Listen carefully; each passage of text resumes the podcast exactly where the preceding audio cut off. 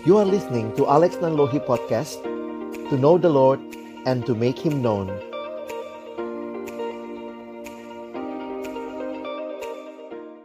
Sungguh bersyukur karena Tuhan baik dan Tuhan menyatakan kebaikanmu di dalam hidup kami.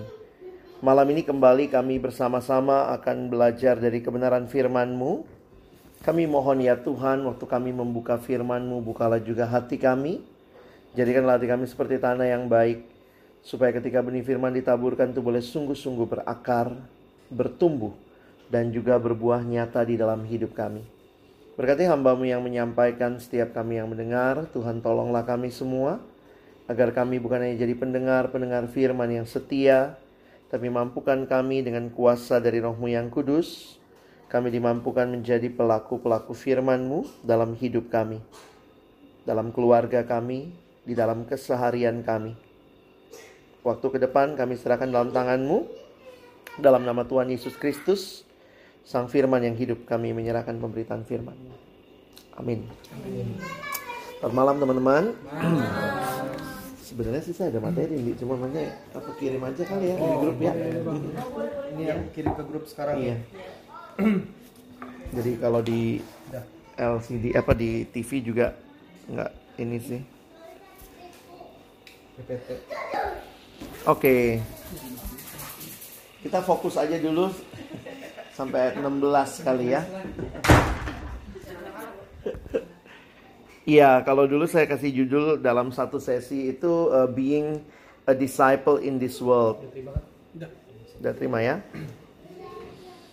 Uh, bagian awal materi ini sebenarnya saya bicara banyak tentang karakter karena uh, realitanya ini satu hal yang penting untuk kita bangun di dalam hidup kita. Saya kutip kalimat dari seorang hamba Tuhan namanya Bapak Eka Dharma Putra. Dia menuliskan kalimat di awal itu ya.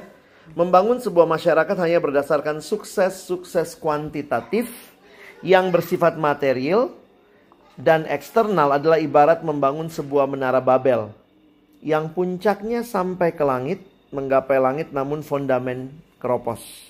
Semakin tinggi menara itu kerobohannya akan akan berakibat semakin fatal. Fondamen itu adalah karakter. Nah, kapan terakhir kita bicara mengenai karakter?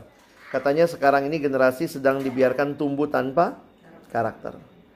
Saya ingat dalam satu kesempatan, saya sebenarnya bawain ini waktu itu diundang ke satu sekolah Kristen. Dia kasih judul itu pertemuan orang tua dan guru. Judulnya skor atau karakter. Jadi seolah-olah mau mengkontraskan di tengah-tengah dunia yang lebih sibuk nilainya berapa nilai anakku tapi berapa banyak orang tua yang juga care dengan karakter anak. Jadi kalau anak pulang sekolah, e, "Ma, saya dapat 10." Pertanyaannya atau orang tua pulang nanya, "Anak, kamu tadi dapat berapa ujiannya, ulangannya?" Kalau dia cuma nanya dapat berapa, dia cuma nanya skor. Tapi kalau dia nanya karakter harusnya kamu tadi jawabnya jujur atau tidak atau nyontek. Nah, saya bilang sih sebenarnya jangan dikotomi. Orang Kristen tetap mesti excellence juga. Jadi score and karakter. Nah, ternyata karakter ini jadi satu bagian yang juga menjadi bagian fokus dari pengajaran Tuhan Yesus. Karena itu kalau kita perhatikan di bagian awal khotbah di bukit itulah Matius 5 ayat 1 sampai ke bawah.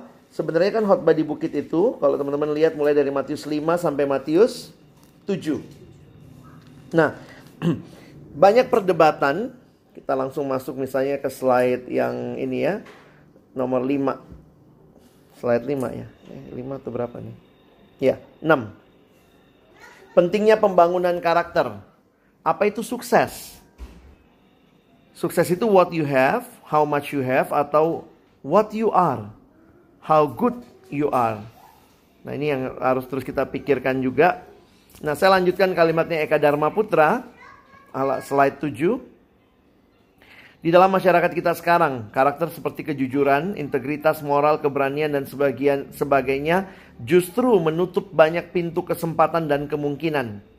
Sebaliknya, sukses membuka lebar-lebar hampir semua pintu. Bagaimana orang tidak tergoda. Mungkin konteksnya dia menulis di saat masanya Soeharto dulu ya. Di mana kalimat-kalimat uh, orang hanya li sibuk lihat apa yang nampak. Nah, Eka Dharma Putra melanjutkan di slide 8. Apakah tantangan generasi muda saat ini? Bagi saya, katanya, dia jawab ya, tantangan untuk menjadi generasi yang kreatif dan mandiri, generasi yang berkarakter dan bermoral kuat, generasi yang memiliki kesadaran solidaritas kebersamaan yang tinggi, generasi yang baik, generasi yang baik kualitatif maupun kuantitatif harus lebih baik dari generasi sebelumnya. Nah, jadi teman-teman, saya mengutip sebenarnya bagian karakter di awal untuk menunjukkan bahwa betapa pentingnya kita juga membangun karakter. Khususnya buat teman-teman sebagai keluarga ya. Jangan sampai kita hanya sibuk membangun yang kuantitatif kita miliki semua, tapi ternyata secara karakter yang juga Tuhan mau kita bangun itu harus jadi perhatian kita. Karena itu eh, bahasan malam ini jadi penting buat kita. Waktu lihat Matius pasal 5 ayat 1 sampai 16. Saya batasin dulu sampai situ ya, nanti biar bisa lebih dalam. Mari kita baca dulu ayatnya. Matius 5 ayat 1 sampai 16. Bisa kita baca gantian, satu orang bisa baca dua ayat ya. Dari saya nanti ke Andi ya. Kita gantian dua ayat dua ayat. Ketika Yesus melihat orang banyak itu, naiklah ia ke atas bukit dan setelah ia duduk datanglah murid-muridnya kepadanya. Maka Yesus pun mulai berbicara dan mengajar mereka, katanya, Berbahagialah orang yang miskin di hadapan Allah, karena mereka lah yang punya kerajaan surga. Berbahagialah orang yang berduka cita, karena mereka akan dihibur. Berbahagialah orang yang lemah lembut, karena mereka akan memiliki bumi. Berbahagialah orang yang lapar dan haus akan kebenaran, karena mereka akan dipuaskan. Berbahagialah orang yang murah hatinya, karena mereka akan beroleh kemurahan. Berbahagialah orang yang suci hatinya, karena mereka akan melihat Allah. Berbahagialah orang yang membawa damai, karena mereka akan disebut anak-anak Allah. Berbahagialah orang yang dianiaya oleh sebab kebenaran, karena mereka lah yang mempunyai kerajaan surga. Berbahagialah kamu jika karena aku kamu dicela dan dianiaya dan kepadamu difitnahkan segala yang jahat.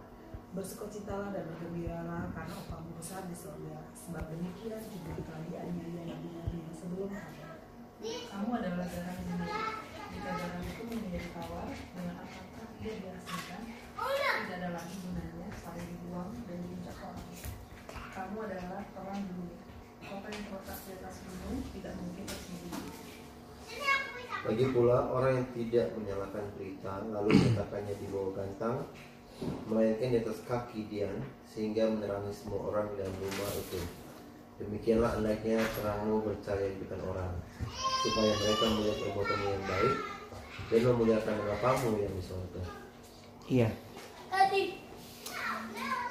Mari kita perhatikan sebentar bagaimana menganalisa uh, khotbah di bukit ini dari perspektif temanya Injil Matius. Kalau teman-teman perhatikan memang muncul juga lihat paralelnya di Lukas 6 ayat 20 sampai 23. Itu juga bicara tentang pengajaran Yesus karena mirip sekali dengan apa yang tertulis di di Matius 5 ini. Nah, cuma menarik keterangan tempatnya. Coba lihat Matius Lukas 6 itu ya. Lukas 6 misalnya ayat 20. Tempatnya di mana?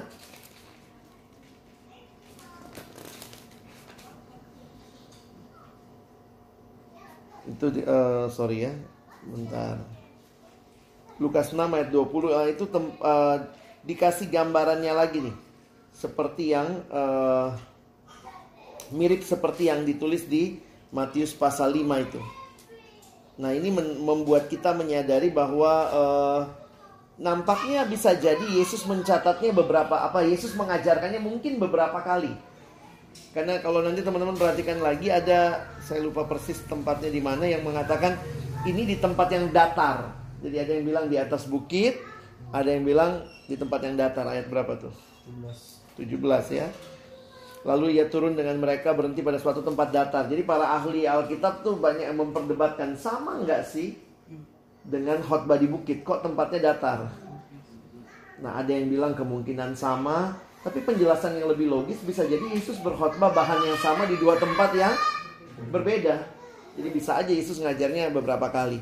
Nah karena itu yang jadi pertanyaan penting waktu kita bahas Matius pasal 5 ini, khotbah ini untuk siapa? Coba nggak usah perhatiin slide-nya dulu, coba kita lihat dulu.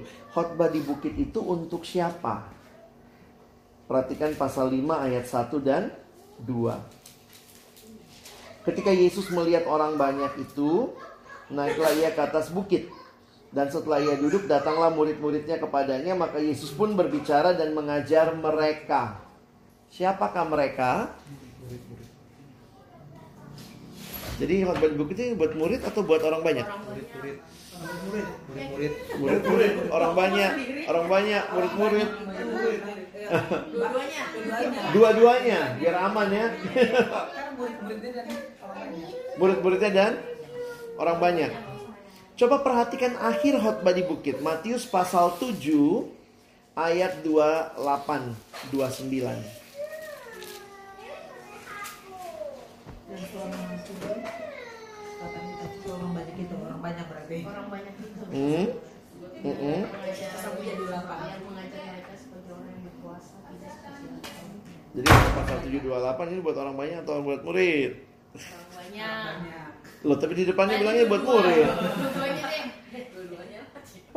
Saya murid-murid kan. Orang termasuk orang banyak juga. Kalau teman-teman lihat isinya, nampaknya buat siapa? Buat murid Karena tuntutannya sangat-sangat berat. Jadi akhirnya ini ini kalau gambarannya, ini retret atau KKR. KKR buat semua, kalau retret hanya buat pengurus.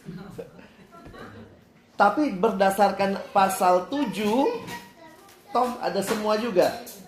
Bagaimana men- mensinkronkannya? Saya setuju pendapat seorang ahli. Karena Yesus mungkin tempat retretnya nggak private, jadi memang tujuannya untuk murid. Tapi kemudian yang lain mendengar. Jadi banyak juga yang akhirnya datang ikut retret gratis. Tapi dari ajarannya nampaknya itu untuk murid. Karena ini cukup berat. Tuntutannya adalah tuntutan kemuridan yang tinggi sekali. Nah, bagaimana struktur khotbah di bukit? Teman-teman bisa lihat di slide nomor kita langsung ke slide itu aja ya.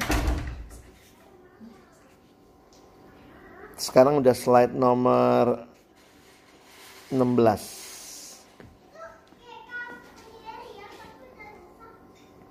Jadi khotbah di bukit pasal 5, 6, dan 7 Yesus bicara pertama karakter Kristen.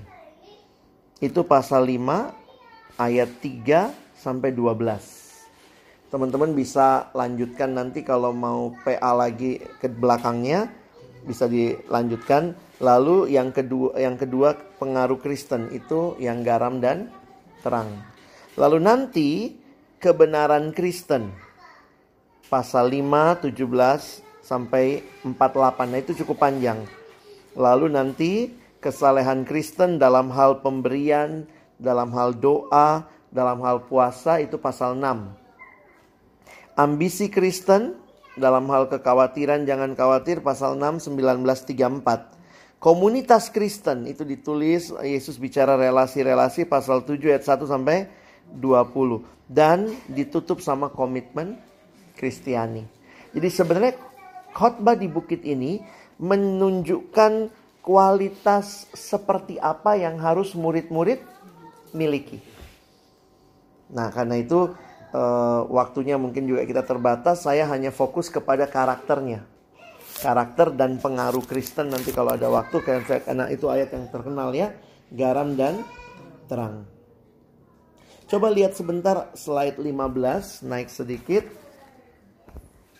Setting lokasinya di atas bukit, ya.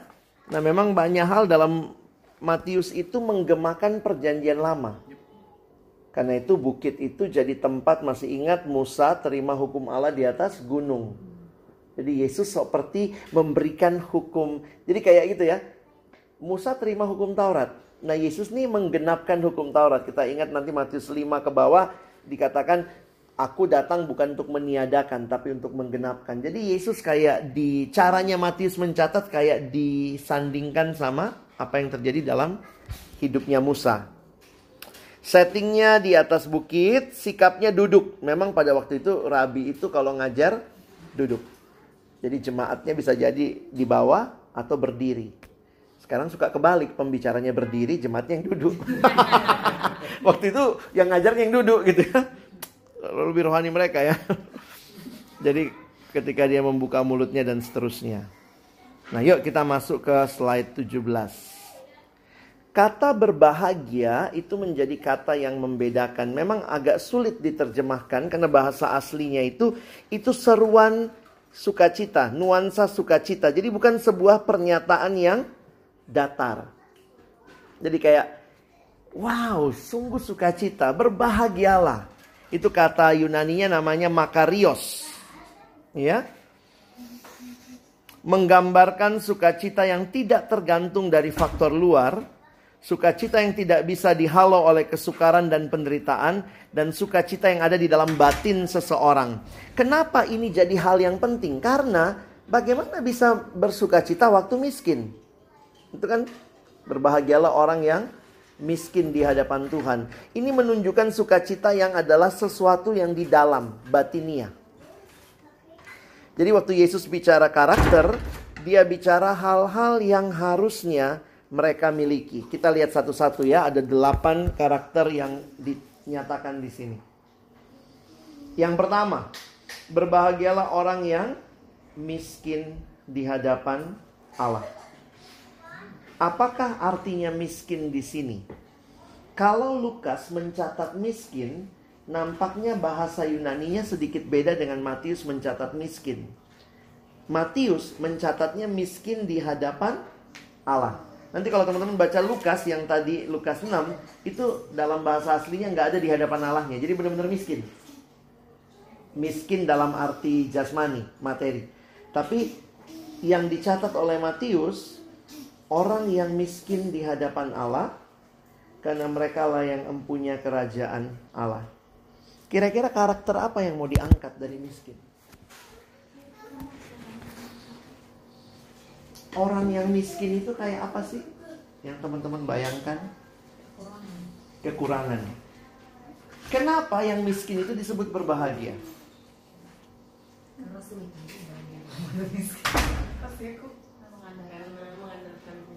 Iya istri ya. Jiwa kemiskinan Orang yang miskin itu udah gampang lah mengandalkan Tuhan karena gak ada lagi yang bisa diandalkan kayaknya gitu ya. Jadi coba kita pikir-pikir ya. Saya mau kita tidak hanya belajar jadi pengetahuan bisa jawab, tapi begini. Kita masih punya sikap miskin nggak di hadapan Allah yang menyatakan Tuhan, aku nggak bisa tanpamu. Benar-benar menyadari saya ini miskin. Kalau kita mungkin merasa kita punya banyak hal, punya segalanya, bahkan orang yang punya sesuatu pun bisa sombong. Tapi miskin menunjukkan satu kondisi yang tidak bisa tanpa di dengan kekuatan kita sendiri. Dan itu orang yang berbahagia, yang miskin di hadapan Allah. Ada janjinya karena mereka lah yang mempunyai kerajaan surga. Maksudnya apa mereka punya kerajaan surga? Kalau kamu bergantung kepada Tuhan, kamu cuma mengharapkan satu-satunya pertolonganmu dari Tuhan dan Tuhan yang punya kerajaan sorga, maka kalau kau miskin, kau akan nikmati kerajaan sorga karena semua dari situnya berkatnya datang. Mungkin banyak orang mengandalkan kerajaan Romawi pada waktu itu, mengandalkan kerajaan dunia, mengandalkan kerajaan yang karena saya bisa, saya berjuang, saya berusaha. Tapi Yesus mau mengatakan berbahagialah orang yang miskin di hadapan Allah, mereka akan memiliki kerajaan surga. Ya, itu yang pertama. Nanti coba sambil terus kita refleksi ya. Ini loh yang Tuhan ngajarin lo. Mau jadi muridku, kayak gini hidupmu. Bergantung penuh kepadaku. Yang kedua, berbahagialah orang yang berduka cita karena mereka akan dihibur. Kira-kira berduka cita di sini berduka cita dalam hal apa ya? Itu yang kita perlu lihat.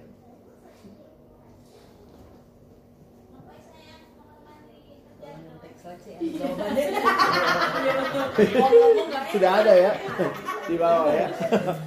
Jadi biar tahu aja. Cewek-cewek, cewek-cewek udah langsung ke bawah. Ayo kumpulkan handphonenya. Saya juga waktu lihat awal-awalnya iya ya, ini kayak kayak berduka cita nangis, tapi nangis karena apa? Kita kejepit pintu pun bisa nangis. Ya. Dibentak bos juga bisa nangis, tapi ini lagi bicara duka cita karena dosa. Dan waktu kita berduka cita karena dosa, bisa jadi karena kita mau hidup benar, kita mengalami duka cita dimarahin bos, dimarahin apa, waktu kita nggak mau kompromi, dosa itu membuat kita berduka cita, tapi orang-orang seperti itu akan dihibur. Jadi karakter itu juga teman-teman berjuang membangunnya ya. Berikutnya, berbahagialah orang yang lemah lembut karena mereka akan memiliki bumi. Hmm, contekannya bilang penguasaan diri.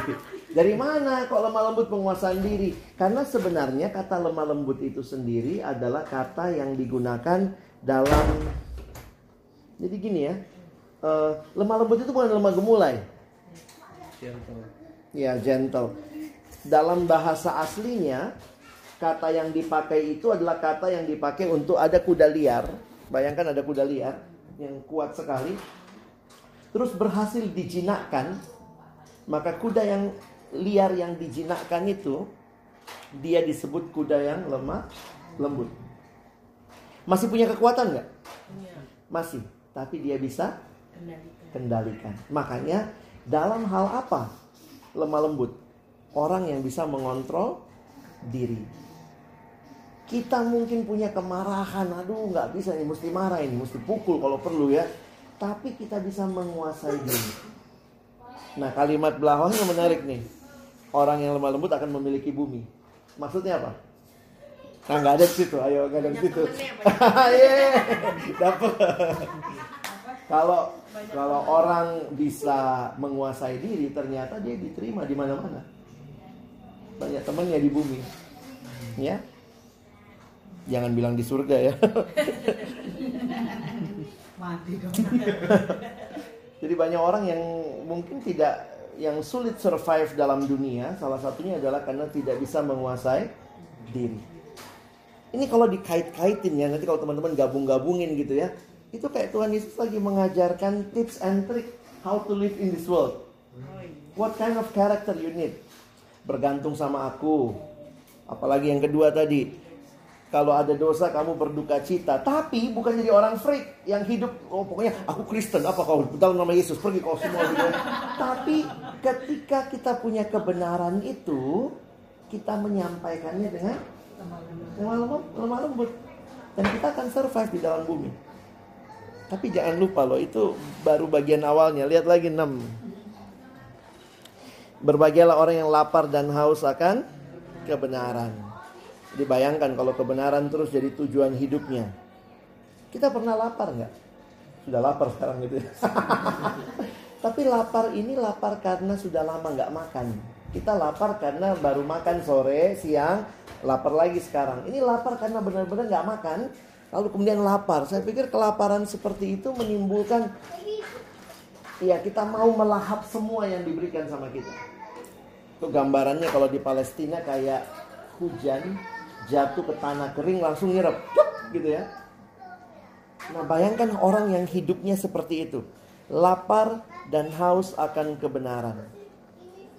Jadi kalau di sini ditulis mencari kebenaran sebagai tujuan hidup.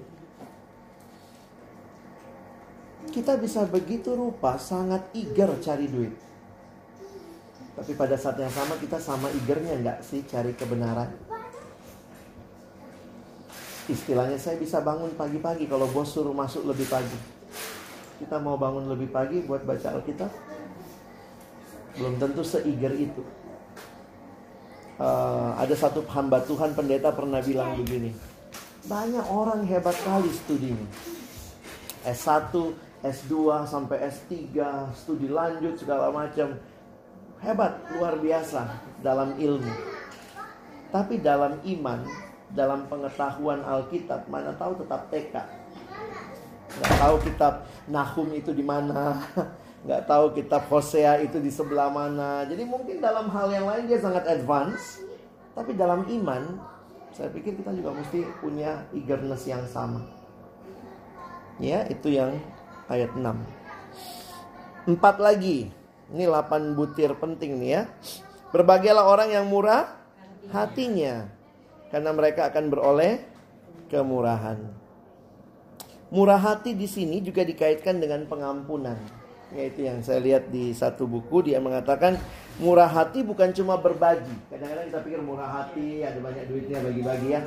Salah satu ciri murah hati kita bisa mengampuni. Nggak gampang. Kenapa dia kaitkan sama pengampunan? Karena kalimat berikutnya itu loh. Karena mereka akan beroleh kemurahan. Jadi sebenarnya ini prinsip logis. Kalau kita beroleh kemurahan, otomatis harusnya kita juga bermurah hati sama yang lain. Kalau Tuhan ampuni kita, belajarlah mengampuni. Ini mutiara yang indah juga. Suci hatinya. Berbahagialah orang yang suci hatinya karena mereka akan melihat Allah. Ya, hati itu pusat hidup bagi orang Yahudi. Hati itu segala-galanya ya. Kalau kita kan kadang bilang pikiran, hati. Kalau mereka tuh hati itu pusat. Jadi kalau dari pusatnya udah benar, kayak Yesus bilang kalau uh, uh, dari dari mata air yang air tawar ya keluarnya air tawar, nggak mungkin air asin. Nah itu bicara kemurnian hati, ini bicara motivasi. Berikutnya, berbahagialah orang yang membawa damai, karena mereka akan disebut anak-anak Allah. Apa maksudnya anak Allah?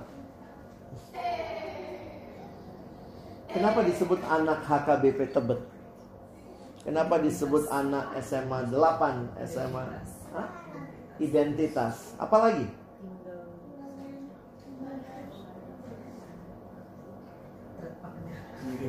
Mirip, ya itu penting. Anak-anak Allah karena mirip seperti Allah. Jadi kalau ada yang bilang sama kita, dasar kau anak setan, berarti mirip setan. Kesetanannya yang kelihatan. Begitu mirip Allah, maka salah satu salah satu hal yang menarik yang diangkat oleh Yesus di sini yang membawa damai.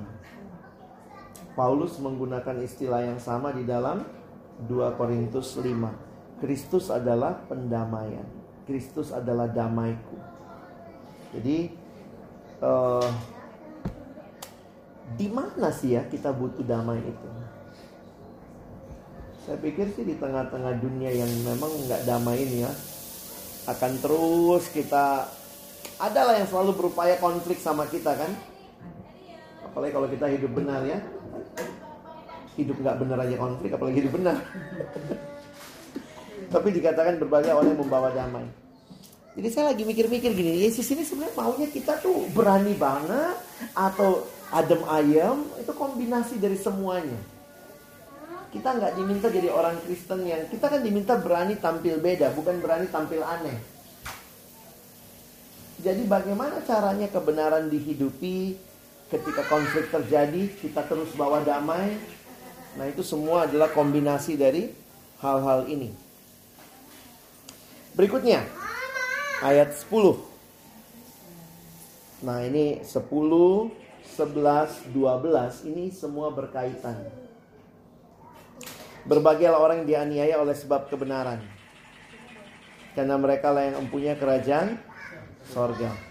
Apa sih harga terbesarnya yang mungkin dialami kalau kita pegang kebenaran?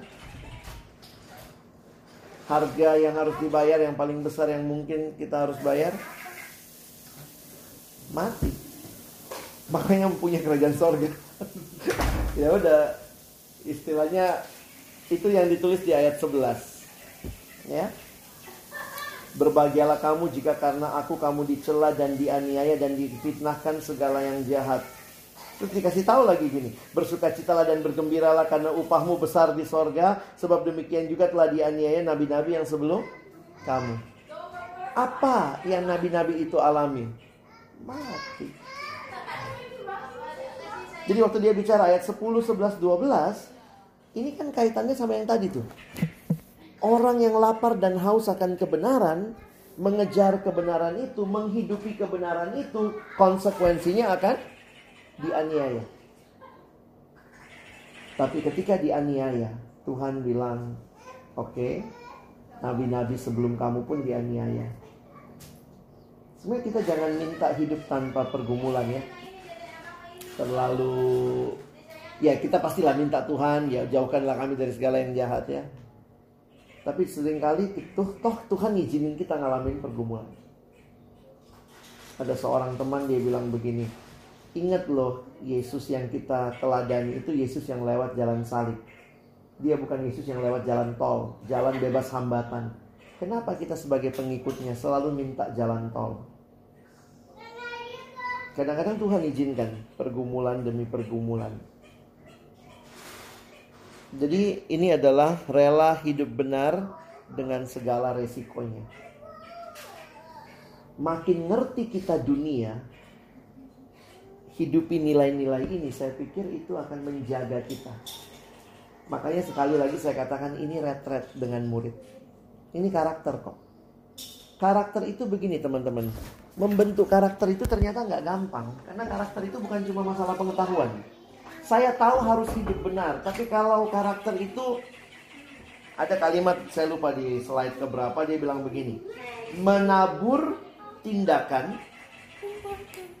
uh, menuai kebiasaan, menabur kebiasaan menuai karakter, menabur karakter menuai hidup.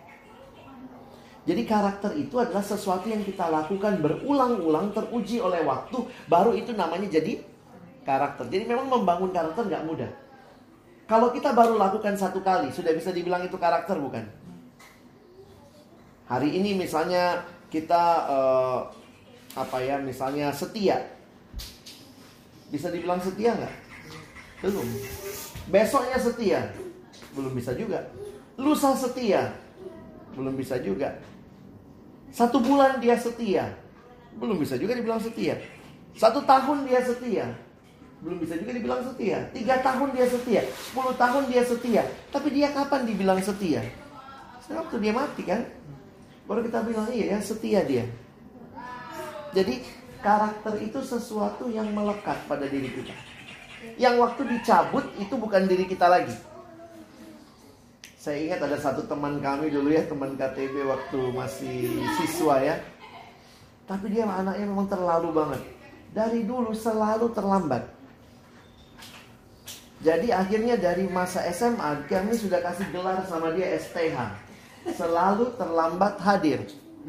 Jadi udah STH dari dulu. Dan itu itu sampai hari ini loh. Saya pikir udah menikah, udah apa, sekarang udah ikut partai politik. Saya bilang ini kalau partai politik ini dipimpin sama dia, Tapi ada jadi anaknya itu slow. Wah, santai. Hidup itu kayak gitu ya. OTW. itu jawaban paling ini. Nah, jadi gini, Hari ini dia terlambat, besok dia terlambat, lama-lama dia akhirnya melekat itu kebiasaan. Kebiasaan pun lama-lama jadi ka karakter. Jadi kami selalu panggil dia si X, tukang telat. Waktu dia datang on time, kita bilangnya apa? Tumben. Tumben. Karena udah jadi jadi karakter. Jadi karakter itu dibangunnya terus menerus. Makanya teman-teman yang sekarang punya anak, ini kesempatan juga mendidik karakter. Bukan cuma kasih tahu tidak boleh ya. Tapi bagaimana membangun itu terus-menerus. Sehingga itu terinternalisasi lewat latihan, lewat proses.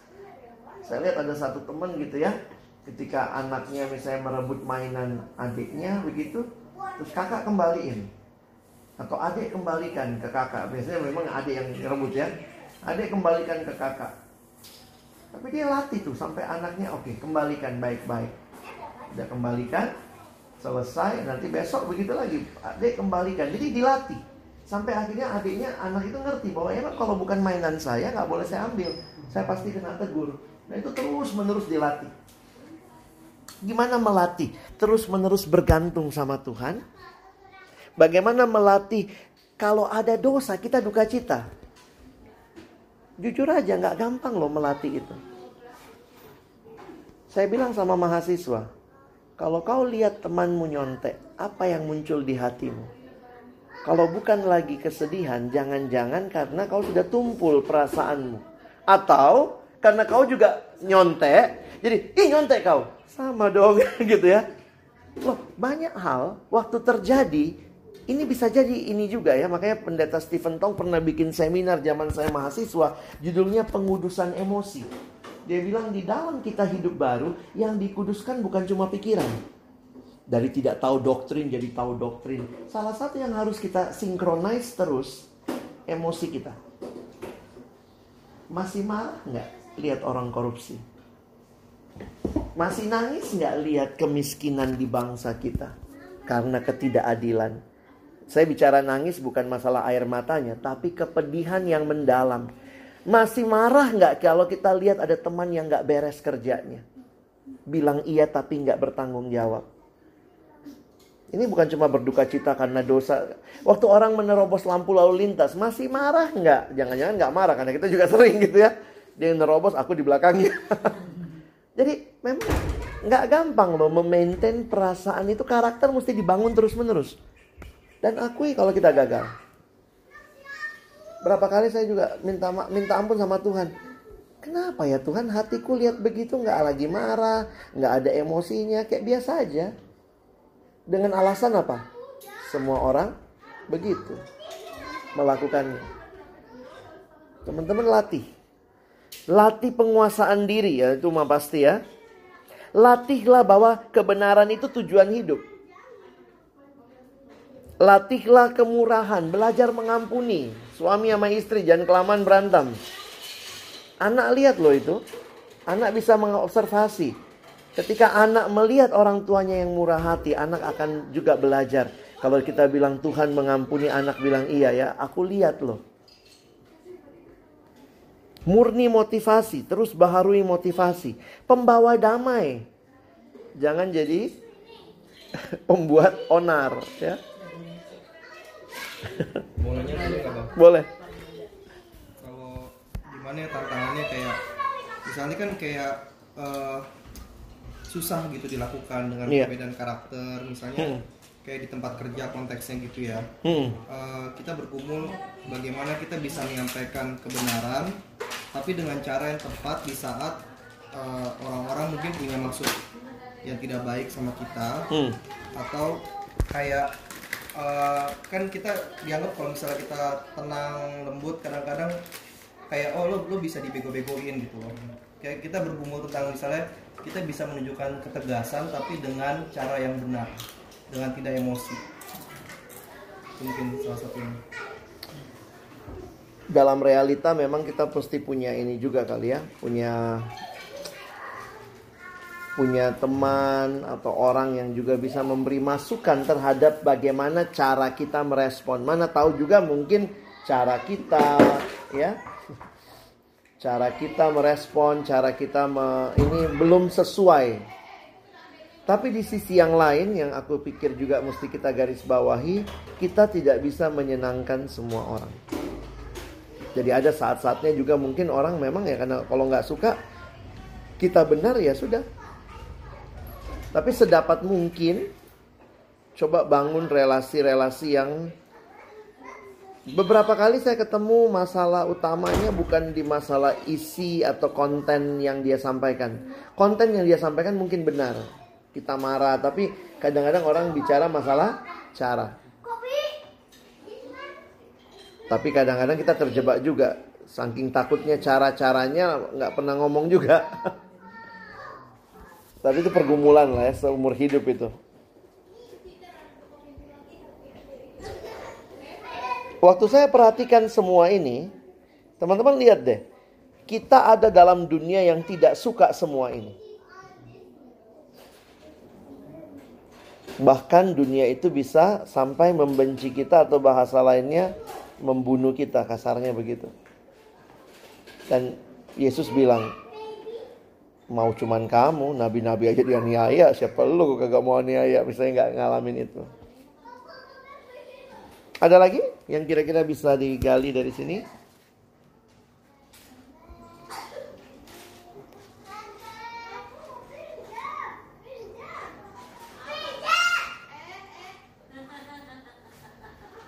Jujur kalau buat saya yang saya yang saya gumulkan adalah bagaimana melatihnya sampai jadi karakter. Karena itu kan berarti perjuangan seumur hidup. Kalau pengetahuan mah tahu semua kita kan. Gimana caranya ini ini, tapi melatih itu loh. Jadi habit kita. Nah mungkin komunitas kayak teman-teman di sini bisa saling ngingetin kali ya.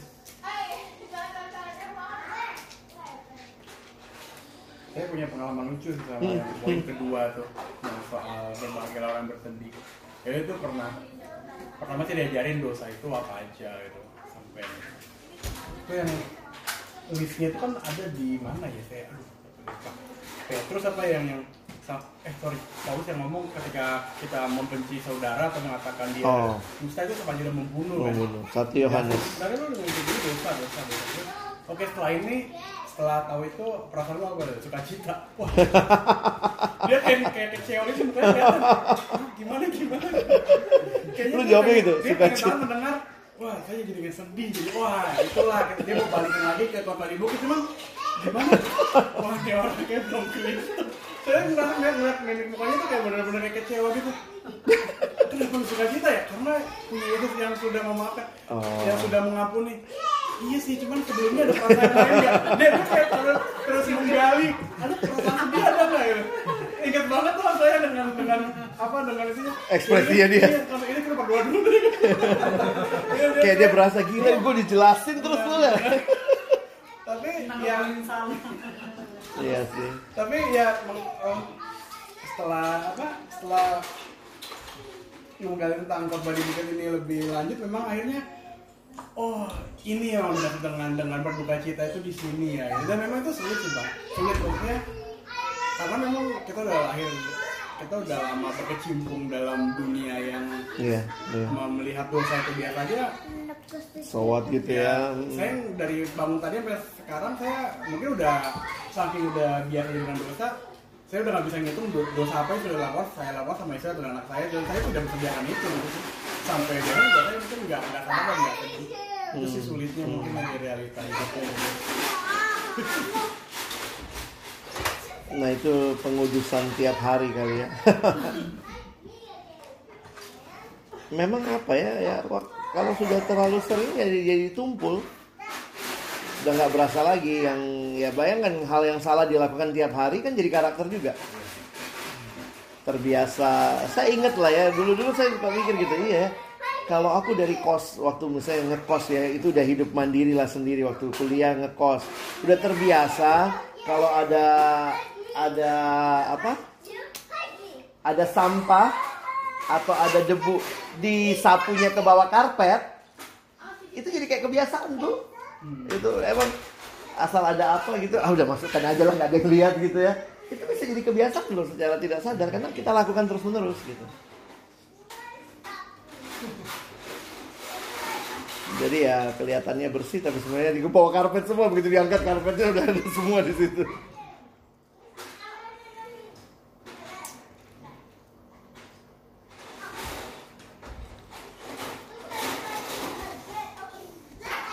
tapi saya juga melihatnya ini kayak Lagi cerita soal dirinya sendiri sih dari 1 sampai 12 ini hmm. apalagi eh,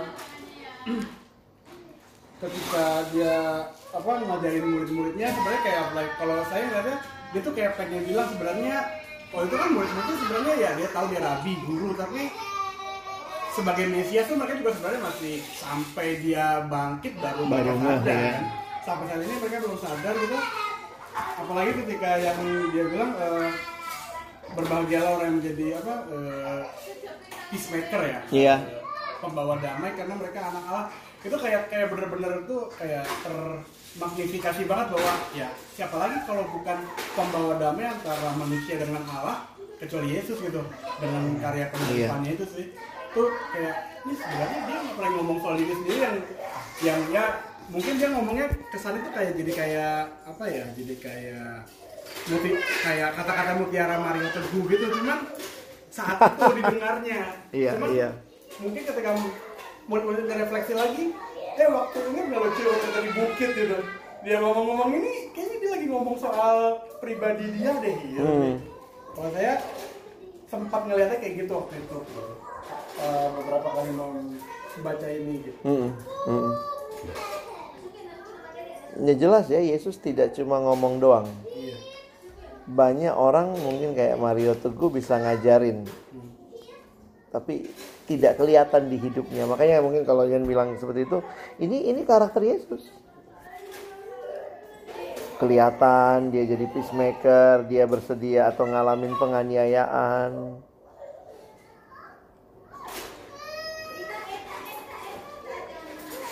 paling frustasi kalau disuruh melakukan sesuatu tapi nggak pernah ada contohnya. Kalau sama bos kita kan, cobalah begini. "Hmm, Kau aja nggak begitu ngomong. Tapi itu yang kamu bilang ya waktu itu Yesus ngajarin ini bukan karena sesuatu hal baru yang dia invent. Ini penemuannya ya. Nanti kayak ginilah hidup ya. Ah, tapi aku nggak kena ya, aku nggak kena eh, hukum ini ya. Ini hukum buat kalian.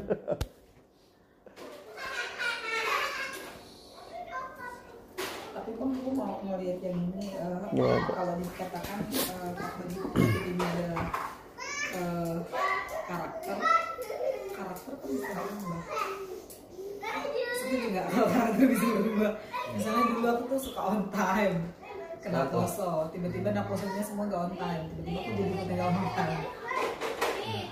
Nah itu kalau yang kayak abang bilang itu kan dulu kan aku terkenal nih misalnya jadi on time eh, si on time tapi karena ke lingkungan tidak mau jadi ikut on time tapi a- apakah itu akan jadi karakter atau tidak Decisionnya ada padamu.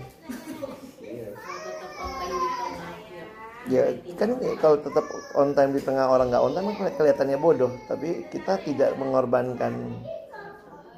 Ada satu ayat yang selalu saya makin mikirin makin ngerti juga loh. Coba buka 1 Korintus 3 1 Korintus 10 1 Korintus 15 ayat 33 sorry. 1 Korintus 15 ayat 33. janganlah sesat Mm-mm. janganlah kamu sesat pergaulan yang buruk merusak kebiasaan yang baik sadar dan mau sadar kembali Perhatiin ya, kalimatnya menarik tuh. Pergaulan yang buruk apa yang dirusak? Bukan perbuatan baik yang dirusak, tapi kebiasaan yang sudah baik. Padahal membangun kebiasaan aja susahnya luar biasa. Jadi kalau ditanya karakter bisa berubah, ya oke, memang real bisa berubah, tapi bagaimana kita mau decision karakter kita kayak apa ya itu decision kita. Nah itu yang saya bilang kadang-kadang gimana bangun itu di saat semua orang misalnya nggak on time, semua orang hidup nggak benar, terus kita kejar kebenaran. Semua orang maunya netizen ya, usahakan bagaimana orang konflik karena melalui konflik orang kita dapat berita kan. Kita mesti membawa damai. Nah itu gimana tuh? tampil beda ya Tapi menarik, Yesus nggak bilang tampil aneh. Beda sih, tapi bukan jadi freak gitu. Oh, aku Kristen, aku Kristen. Jangan kau apa-apa ya aku ya. Banyak orang akhirnya tampil aneh. Gimana caranya menyatakan kebenaran tapi tetap bawa damai? Kalau kita bawa kebenaran kan maunya kita perang sama semua orang. Karena benar nih, aku benar, kau salah. Tapi bawa damai. Itu kombinasinya itu loh unik. Dan memang cuma Tuhan yang sempurna melakukan itu. Jadi kalau kita masih gagal-gagal, ya wajar lah gitu ya. Tapi kita bergerak menuju ke arah yang benar. Sekali rusak, bangunnya lagi lama. Karena kebiasaan yang dirusak. Makanya jangan-jangan ya, gereja bisa jadi membangun banyak karakter kita, merusak banyak karakter yang sudah ada dalam tanda kutip mungkin ya. Kita bilang ya, yang telatnya di mana? Nah, Poso juga telat. Yang nggak integritas di mana? Oh jangan di, di kantor, di gereja juga ada. Makanya ada yang bilang, wah waktu belajar CD lah pertama kali aku kenal video porno. Kenapa? Tuker-tukeran di anak CD katanya. Yang belajar CD. Hah? Jadi kau rusak di gereja deh? Iya bang. Aku di sebelumnya itu nggak pernah kenal gitu-gituan. Eh Cooper juga kau berarti pergaulanmu. Tapi dia mengatakan dia rusaknya di gereja. Memang pergaulan yang buruk yang dirusak itu kebiasaan yang baik.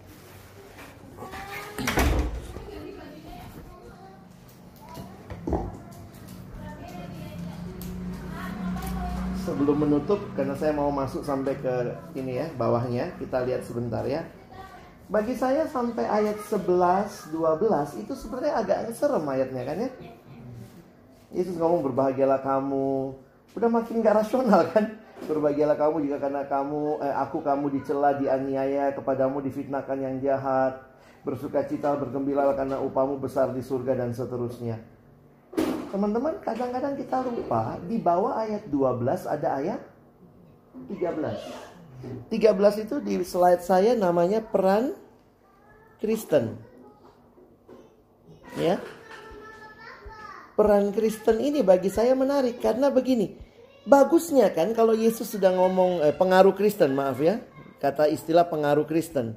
Kalau kau takut dianiaya, takut nanti kau mati, apalagi kalau kau bawa kebenaran kau bakal mati, kan bagusnya ayat 13, karena itu jauhkanlah dirimu dari dunia ya.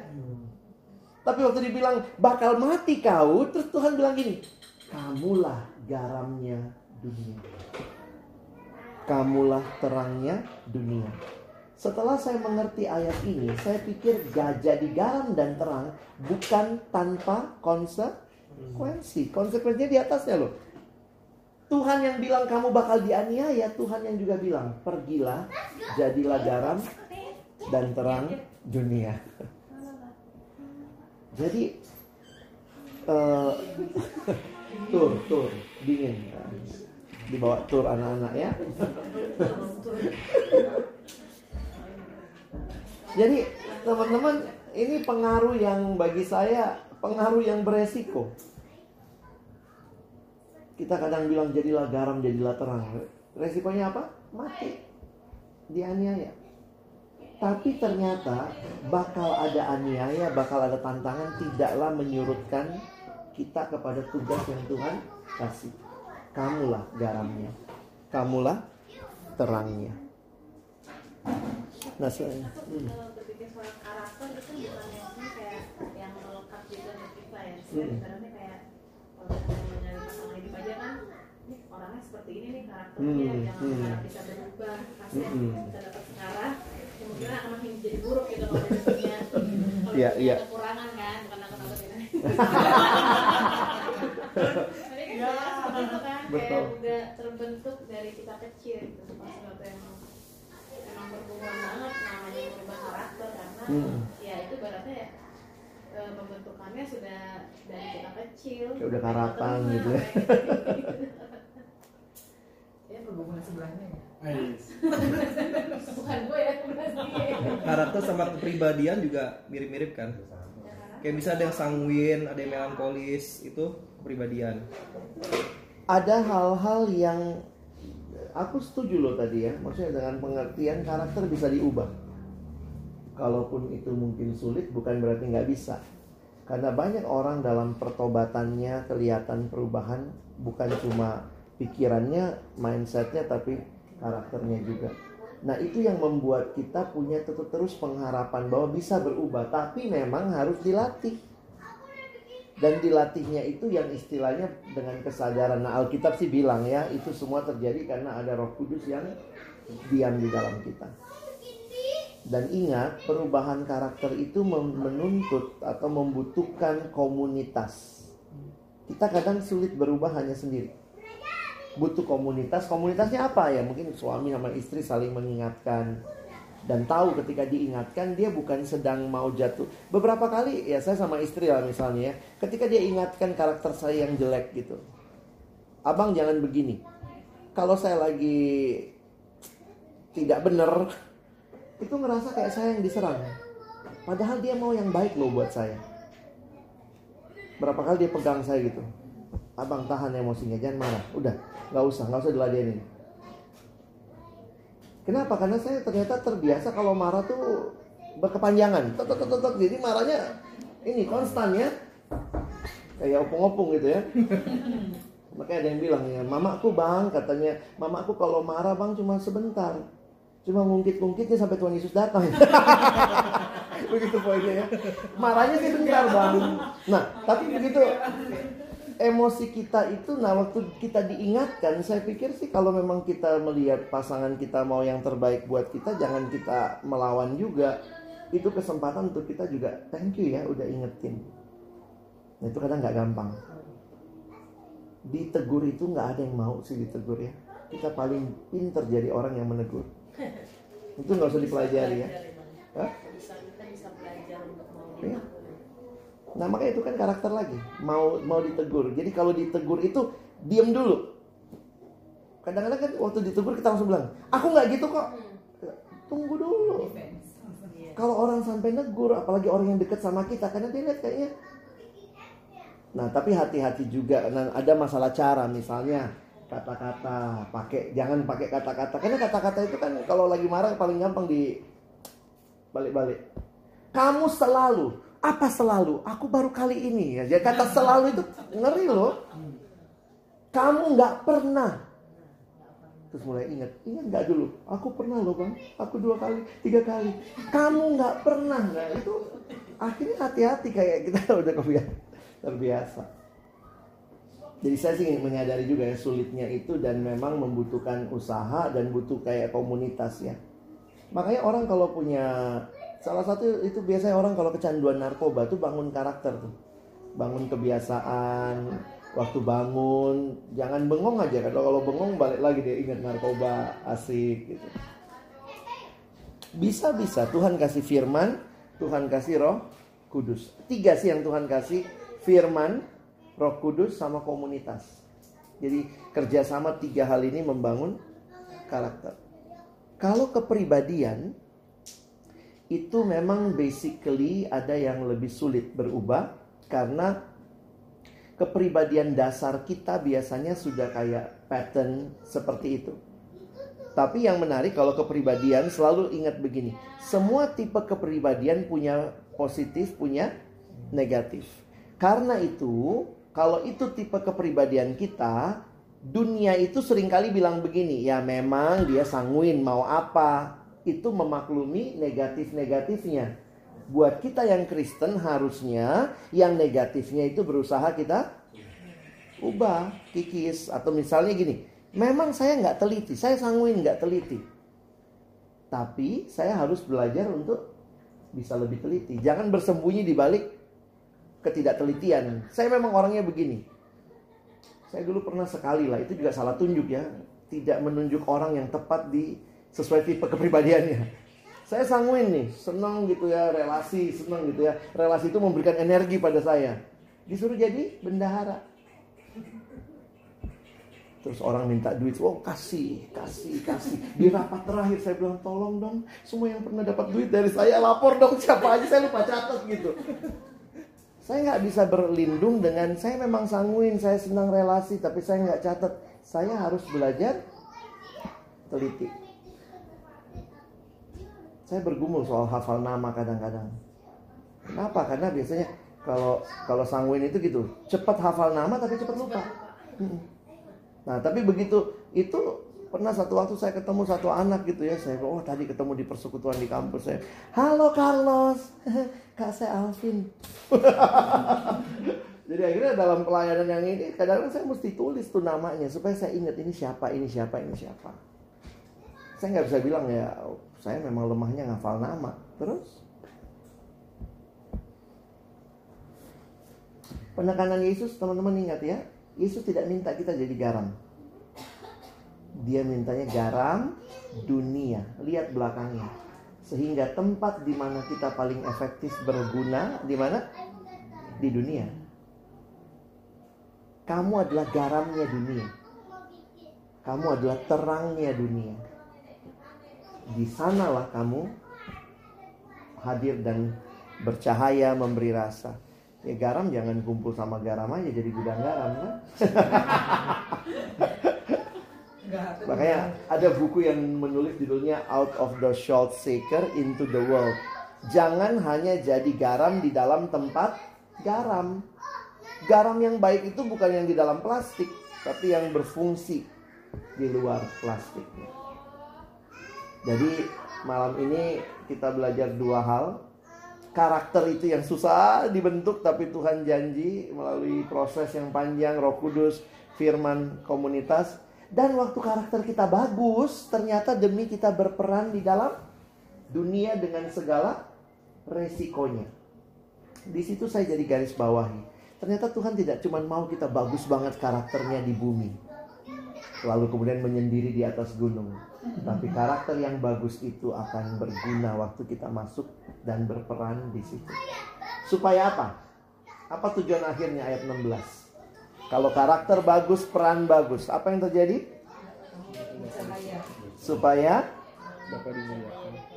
bagi saya menarik. Lihat cara Yesus berkata. Mereka melihat apa? Perbuatan. Perbuatan kita yang lahir dari karakter yang bagus itu yang dilihat tapi siapa yang dimuliakan? Bapa. Bagi saya ini menarik memperhatikan bahwa ternyata sumber perubahan kita bukan kita. Kalau sumber kita maka kamu akan dipuji-puji orang. Begitu kalimat Yesus kalian. Tapi waktu perbuatanmu dilihat karena pengaruh kuasa Allah yang bekerja, orang akan memuliakan Bapamu. Jadi salah satu cara kita bersaksi ya bagusi karakter kita. Bagusi peran kita, berani juga ambil keluar dari comfort zone kita mungkin untuk jadi berkat di situ. Kadang-kadang nggak mudah, tapi itu yang Tuhan mau. Ya, Oke, nanti waktu lanjutkan lagi bawa-bawanya teman-teman makin bisa nikmati lah. Ya, makin udah punya kerangkanya. Karakter yang bagus, peran yang bagus, nanti bagaimana hukum-hukum itu diberlakukan menggenapkan hukum Taurat. Ada pertanyaan? Eh, ini kan bilang jika garam itu menjadi tawar, Iya. dengan apakah ia diasinkan? Mungkin Tidak ada lagi gunanya ya. eh, sering kali kita kayak bisa kehilangan apa ya? Kehilangan fungsi kita mungkin karena kita takut yang tadi itu balik takut berbeda, takut diomongin. Hmm. Akhirnya kita kayak udahlah gak usah terlalu banyak eh, menunjukkan apa keberbedaan kita gitu loh. Menurut abang Hmm. eh, gimana supaya kita tetap dibilang menjadi tawar gitu? Eh menjadi asin ya? Mm-mm. Menjadi asin. Memang ada konteks sedikit konteks budaya di sini. Pada waktu itu garamnya karena tidak melewati proses kimiawi kayak kita, garam kita sekarang kan tidak bisa lagi jadi tawar ya. Garam zaman itu adalah dari bongkahan bongkahan karang yang ada di laut mati itu di kayak karang itu bersalut garam, garamnya kadar garamnya tinggi. Nah ternyata yang menarik waktu itu kalau garam bongkahan itu diambil dari laut mati, maka itu kayak dikikir-kikir gini kalau mau pakai garamnya tuh. Nah jadi kalau sudah selesai, tinggal bongkahannya tidak ada lagi gunanya selain dibuang. Nah garamnya itu bisa kehilangan keasinan kalau dia terkena oksidasi udara. Jadi kalau dia terpisah dari garam yang lain itu lebih cepat jadi tawar. Itu pola garam yang ada di zaman itu. Makanya Yesus bicara dari konteksnya. Jangan berpikir garam kita sekarang ya. Garam kita gimana jadi tawar ya udah asin begitu ya. Nah, kalau ditanya bagaimana kalau pakai pola waktu itu ya sebenarnya garam juga harus melekat kumpul sama garam juga. Ini mungkin bicara komunitas sisi yang lain. Tapi juga ini bicara bagaimana orang yang lupa perannya. Kenapa lupa? Bisa jadi karena mungkin tantangan hidup, kompromi dan segala macam. Sehingga saya pikir sih bagaimana supaya tidak kehilangan peran kita, ingat identitas kita. Sebenarnya kalimat ini kalimat identitas ya. Kamu adalah garam dunia. Kalau kamu kehilangan keasinanmu, kamu lupa diri bahwa kamu adalah garam dunia. Nah itu kadang-kadang gimana tuh supaya nggak lupa diri ya Bela- belajar untuk Makanya saya paling kesel itu film Indonesia sinetronnya kalau tiba-tiba nanti mau dipanjang-panjangin jatuh hilang ingatan. Aku siapa? Aku siapa? Kadang-kadang saya mikir mana KTPmu? Kalau kau bawa kartu tanda pengenal kan, kalau kau jatuh, aku siapa, aku siapa, kita bisa, oh buka dompetnya. Nah ini kau, ini kau, lihat kau, ini kau. Di mana rumahku, ini alamatmu. Banyak orang Kristen, waktu dia hadir di dunia, dia lupa KTP-nya. Waktu ketemu sama teman-temannya yang hedon, hedon juga. Kenapa? Aku siapa? Aku siapa? Begitu ketemu yang rohani, rohani. Ketemu rohana, rohana gitu. Nah gimana tuh caranya biar nggak lupa identitas? Saya pikir ingat terus kita anak Tuhan. Kayak ini sebenarnya cara kita ingat identitas kita kan punya kelompok yang terus makanya John Stott waktu tulis dua uh, tulis khotbah di bukit dia kasih judul apa? Christian Counter Culture. Maksudnya kita ini orang Kristen harus punya budaya tandingan. Modelnya begini kalau di kantor kita semua orang bilang korupsi itu wajar, di mana lagi kita punya komunitas yang bilang korupsi itu nggak wajar? Harusnya gereja.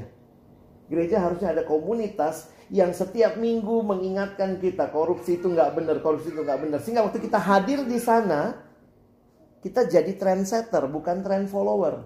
Kalau semua bilang ikut korupsi, saya nggak. Kenapa? Nah, dia John Stott bilang gini, gereja harus membangun komunitas berbudaya tandingan. Yang setiap minggu mengempower orang, ingatkan lagi nilai-nilainya untuk dia berkarya dalam dunia. Nah, KTB seperti ini, keluarga muda yang kalian lakukan, ini kan Christian counter culture. Kita bangun budaya tandingan.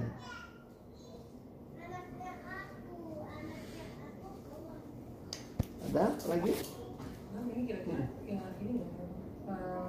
Relate dengan karakter Tuhan yang kasih dan adil.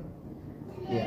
Kita pernah yang dibahas sama sama sebenarnya ini. Jadi, uh, kita, kita selama ini selalu belajar bagaimana Tuhan itu kasih. Jadi ketika kita bertobat, kita harus jadi orang yang baik.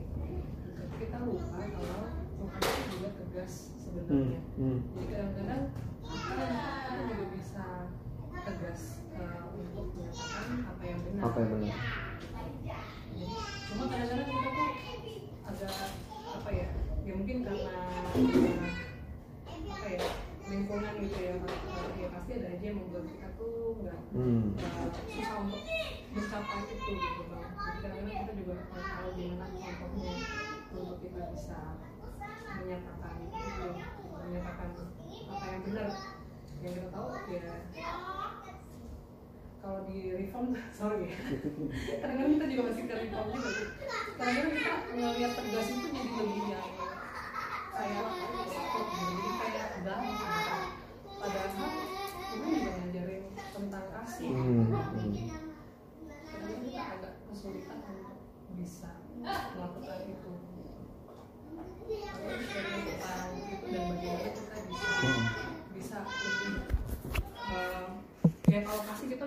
gambarannya lah Iya. semuanya tapi kita bisa menyatakan yang mungkin tegas tapi gimana Hmm. emosional Kalau kaitannya sama family, mendidik anak, saya melihat beberapa kali ada yang bagi peran. Papa tegasnya, mama lembutnya.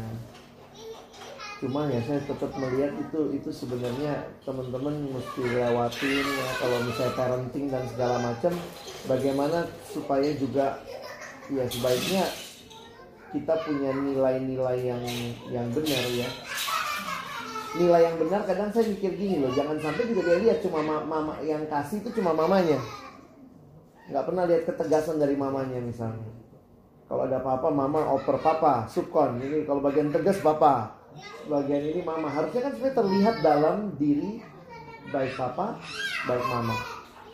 Nah kalau pekerjaan juga kayak gimana ya cara kombinasinya? Nah cuma kalau dilihat siapa yang paling meneladankan kasih dan keadilan secara utuh ya Tuhan Yesus mungkin di situ kita bisa lihat bagaimana Yesus berhadapan salah satu yang paling jelas ketika berhadapan dengan wanita berdosa. Yohanes 8. Aku tidak menghukum kamu.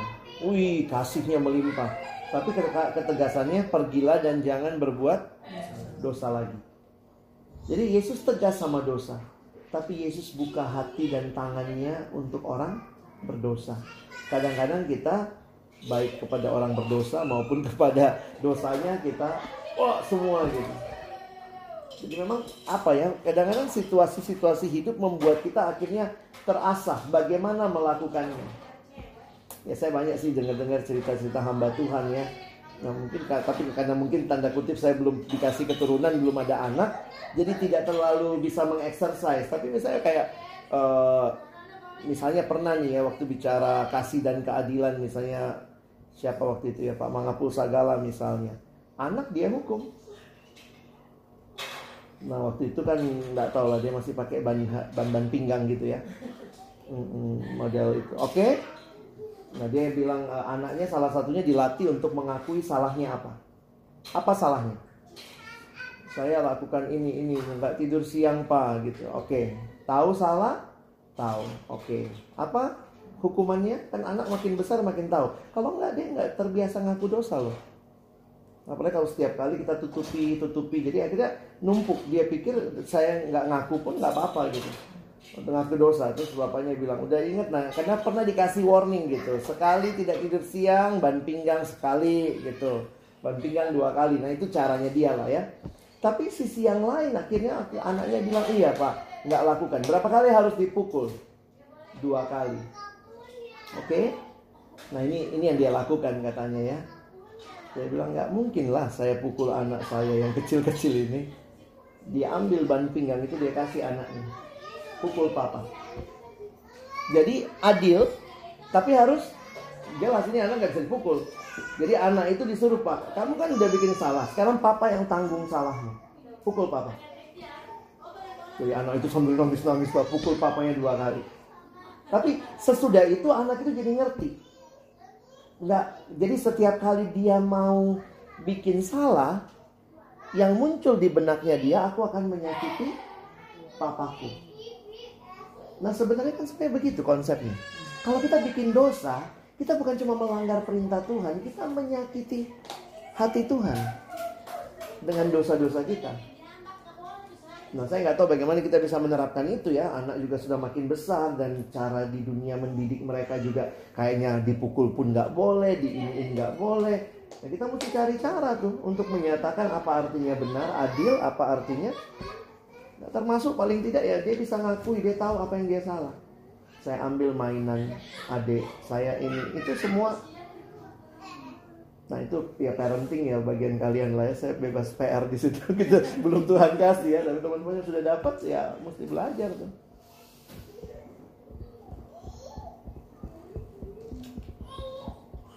Nah cerita itu berkesan sih ya. Anaknya mukul dia sambil nangis-nangis. Jadi tetap ban pinggang ada. Tapi bukan bukan dia mukul anaknya, tapi anaknya mukul dia.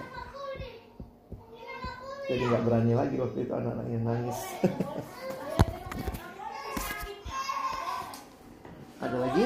Tapi ya, contoh ilustrasi yang abang dengar dari yang mama aku itu sih menurut saya itu kayak mencakup semua tentang hmm.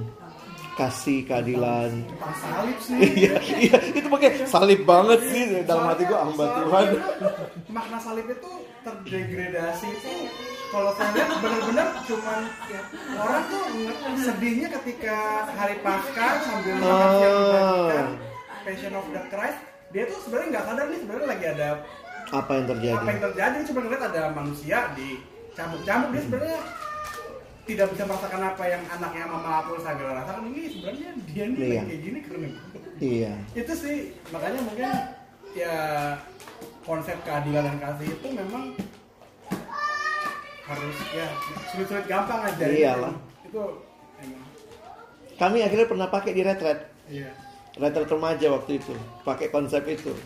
Jadi kan hari pertama udah dibilang ya ingat uh, kalau melanggar ini dapat pukulan.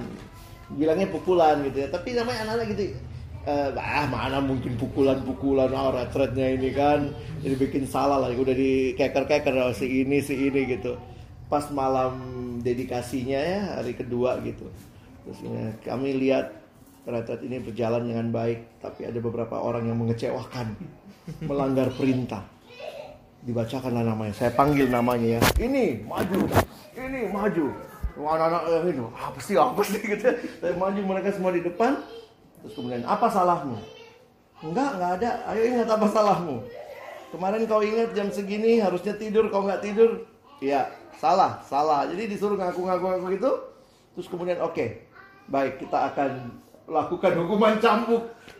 Wah udah ketakutan juga mereka pikir ini beneran nih. Udah duduk semua duduk. Mau dicambuk begitu terus ada satu kakak pembinanya. Janganlah aku aja yang dicambuk. Jadi benar tuh dia buka baju tapi kita udah taruh minyak gosok ya. Karena kita bilang "Oh, dalam nama Yesus kan ini betul-betul bakal dicambuk. Uh taruh lah. Lalu kemudian dia pukul lah di depan anak-anak itu. Maksudnya berapa kesalahanmu? Dua kali cambuk kau dua kau dua. Dia cambulan enam kali. Gitu ya. Kayak Yesus gitu. Ah. Kita bilang gitu kau itu juga ya. Ah ada akhir gitu ya biar biar ini. Karena memang berasa tuh ya. Ah, ah, dramatis kan. Wih banyak kali yang nangis loh. Hanya visualisasi itu nangis loh. Jadi waktu bagianku KKR udah gampang. Siapa yang tahu? Jadi tinggal menyimpulkan beritanya kan bahwa Yesus melakukan itu buat kita Nah kadang visualisasi itu menolong.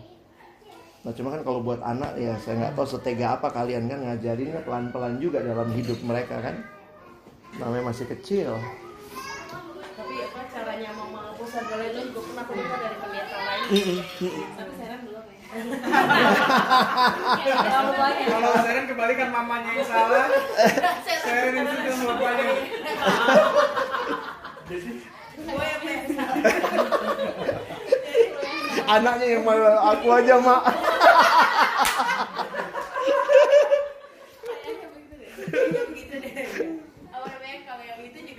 Gitu. Iya. Jadi ada satu pendeta dia juga gitu nerapinnya kalau anaknya salah eh, perjanjiannya dihukum dikunci di kamar mandi. Tapi dia pas satu kali lah udah terjadi lah kan itu udah oh, oh, oh, ceritanya udah di warning terus kejadian lah beneran.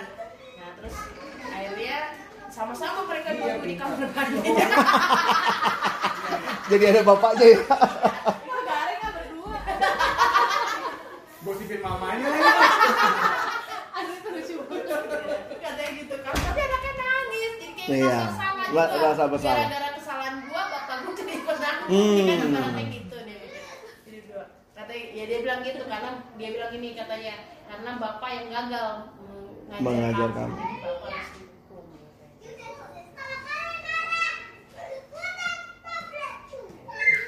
Soalnya kalau bagi peran, bagi saya misalnya kalau bagi perannya terlalu jelas, nanti anak-anak, anak tuh pintar memanfaatkan kan? Iya betul. Kalau mau ini mama, mama. Kalau mama pasti boleh. Kalau bapak, jadi makanya hati-hati bermuka dua juga. Bapak tegus-tegus, anak nanti kalau ada apa-apa, tahu-tahu kita kehilangan anak kita. Anak kita nggak mau lagi cerita sama kita.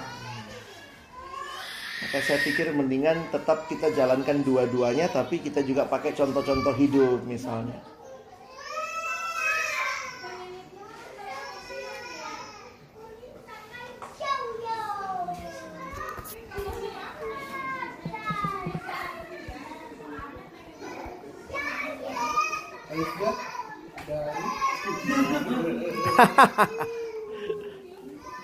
Persiapan, persiapan.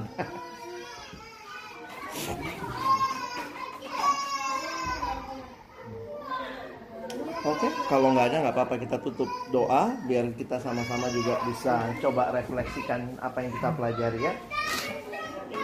Mari kita berdoa. Bapa di dalam surga, terima kasih banyak kesempatan kami belajar dan diajar oleh firman-Mu. Bahwa hidup kami yang cuma satu kali ini, biarlah menjadi hidup yang benar-benar menyatakan siapa Yesus yang adalah Tuhan kami, Juru Selamat kami, yang mengubah kami, yang membangun karakter kami menjadi karakter seorang murid yang siap berperan di tengah dunia ini. Kami sungguh berdoa biarlah pemahaman kami akan firman-Mu.